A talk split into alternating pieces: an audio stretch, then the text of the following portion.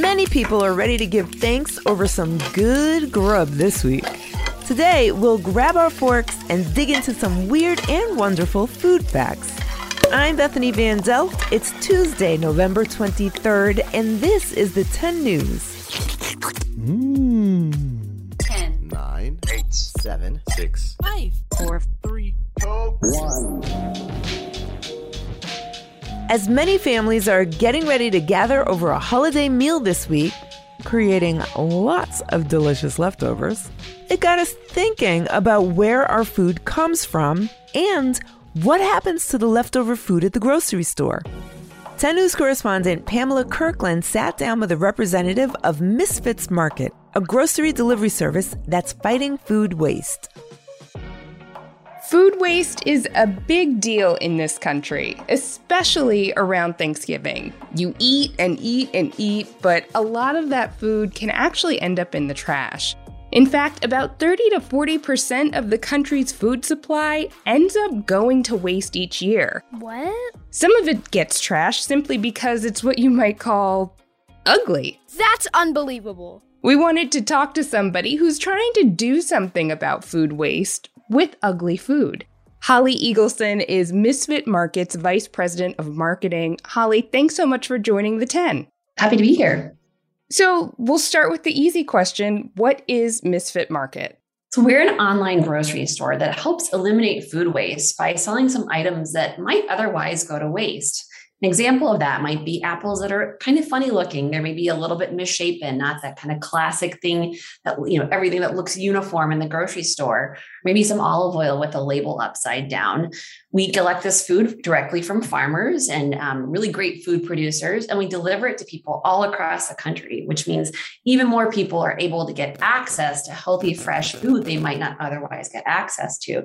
And why would you want more people to learn to love the ugly fruits and veggies and other misprinted products that are out there? Food waste is any food that's edible, but in our case with our produce, it's not just edible, it's delicious and nutritious, but it could be not eaten or thrown away due to many kind of cosmetic reasons. And what I mean is like really surface stuff, like maybe having a little blemish or something of a different shape or size than you're used to. And unfortunately, in the US, that means that about a third of what is harvested from farms annually might go to waste because supermarkets don't like the way it looks. And this is really bad because it's not just, you know, great food that's really healthy and good for you. Farmers made, a, you know, a lot of hard work putting into uh, harvesting that food and growing it. And if they can't sell it, they can't, you know, continue to produce more. Um, but more importantly, almost one in six children around the U.S. might not have enough food to eat this year. So we want to ensure that every kid has enough food and access to it. So we make this, you know, we, we collect it all together and make it easy to get. And by doing that, we also help the planet too, because when you produce food, it requires a lot of things you might not think about, like water, which is a really precious resource of ours. So there's a lot of ways by if all we just change the idea and the way we look at funny foods and think of them as a, a great thing that we want to consume, we want to um, be accepting of, it can help the planet. It can help your mom and dad's uh, food budget, and it can help you because you'll grow big and strong with these great foods. Yeah, you may think of going to the grocery store with your parents in search of, like you said, that perfect shiny red apple, or I don't know, maybe knocking on a watermelon to see if it's just ripe enough.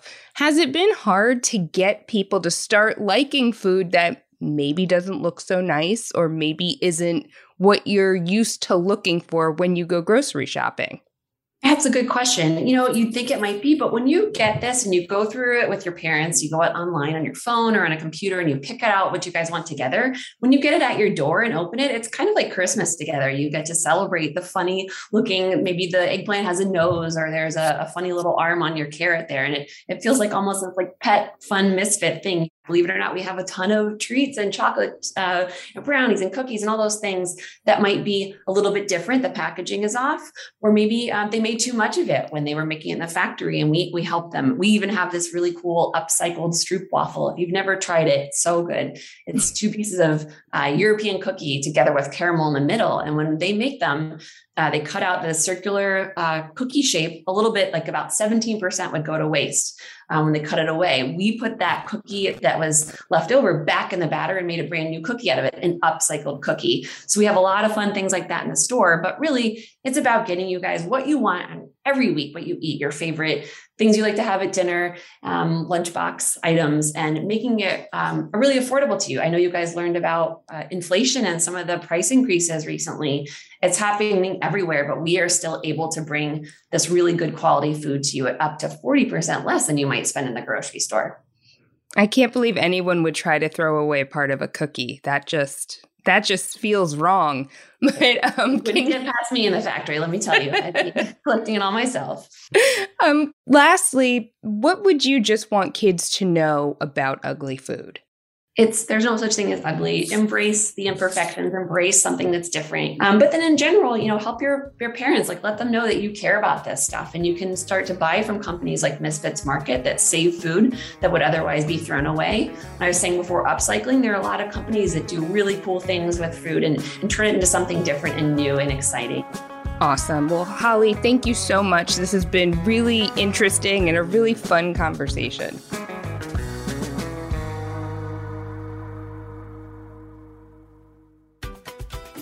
Up next, we're going from the table to the farm. 10 News correspondent Kenny Curtis is here to tell us about the wild and wonderful world of pumpkin throwing. That's right, pumpkin throwing. You know, we talk a lot about sports here on the 10.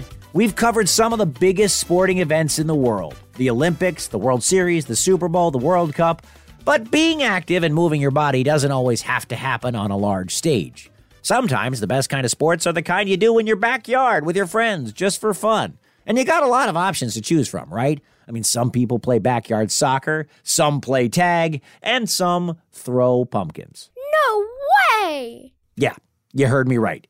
Pumpkin throwing competitions are quickly becoming the latest sports trend, especially with Thanksgiving just around the corner. Now, the idea of pumpkin throwing grew in popularity after the emergence of a fall festival in Delaware, appropriately named Pumpkin Chunkin. Pumpkin Chunkin was one of the first organized competitions to see who could throw a pumpkin the farthest. And we're not just talking about who has the most arm strength here. This kind of throwing is on a whole nother level. Contestants build machines and contraptions that launch pumpkins thousands of feet. These machines come in a variety of sizes, shapes, and styles. They include catapults, air cannons, and trebuchets. Those are those giant wooden contraption things that they used to use to throw boulders at castles during the medieval times. It's up to each team to design the machine that they think will perform the best. Now, the rules at pumpkin throwing competitions are pretty simple. All pumpkins must be a certain weight, usually between 8 and 10 pounds. They must remain intact until they hit the ground, and no explosives are allowed. Aww.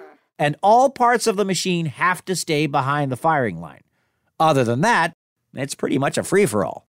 At Pumpkin Chunkin, the current record holder used an air cannon to achieve a wild 4,438 foot launch. Whoa! Now that's impressive. But the Pumpkin Chunkin competition actually comes from humble beginnings. The contest was created in 1986 in Delaware after two friends got into an argument over who could throw a pumpkin the furthest. Whatever. The event grew steadily every year, and in 2002, it appeared on national television and inspired the creation of pumpkin throwing competitions all across the country. Unfortunately, Pumpkin Chunkin hasn't always run smoothly. All sports have injuries from time to time, and apparently pumpkin throwing is no exception. Throughout the years, several people have actually been injured during the competition from malfunctioning machines. It's been canceled several times in an attempt to make the event safer for participants and spectators, and this year's competition was canceled due to a lack of land and COVID precautions. Bummer. But fret not.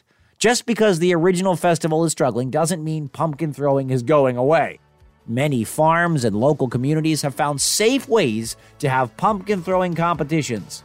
These events are popping up all across the country. Woohoo! Now, they might not be as elaborate as the original Pumpkin Chunkin Festival, but let's be honest, throwing a pumpkin is fun no matter what, right? Thanks for tossing that story our way, Kenny. Now let's see what else is going on.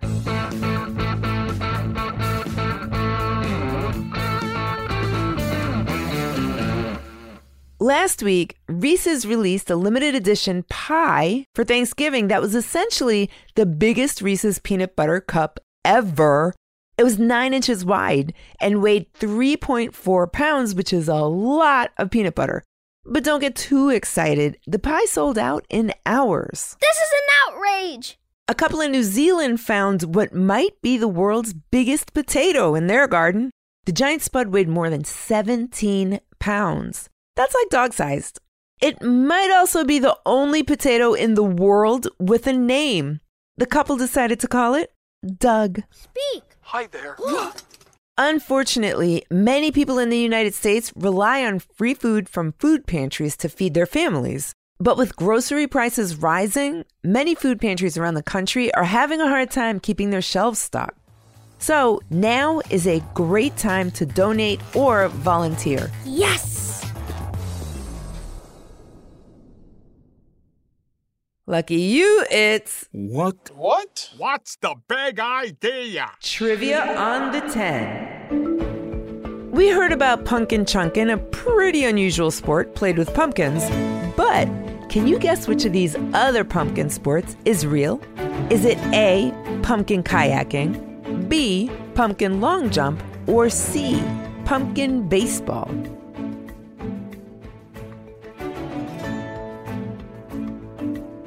Did you guess it?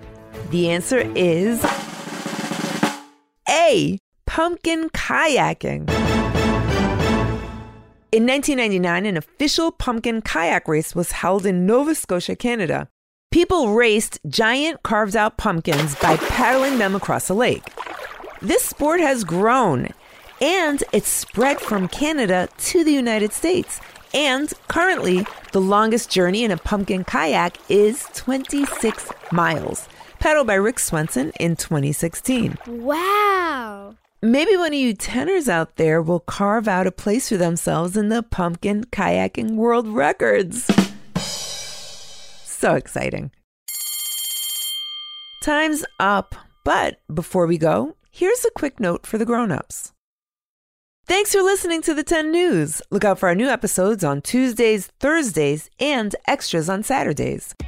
The 10 News is a co production of Small But Mighty Media and Next Chapter Podcasts and is distributed by iHeartRadio. The 10 News creative team is trying to make pumpkin basketball a thing and includes Tracy Crooks, Pete Musto, Tessa Flannery, Adam Bernard, and Natalie Alonso. Pamela Kirkland and Kenny Curtis contributed to this episode.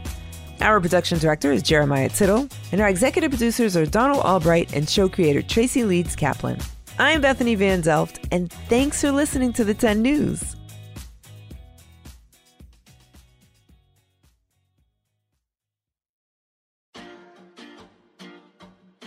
This podcast has been named a Common Sense selection by Common Sense Media, recognized for its outstanding content for kids and families.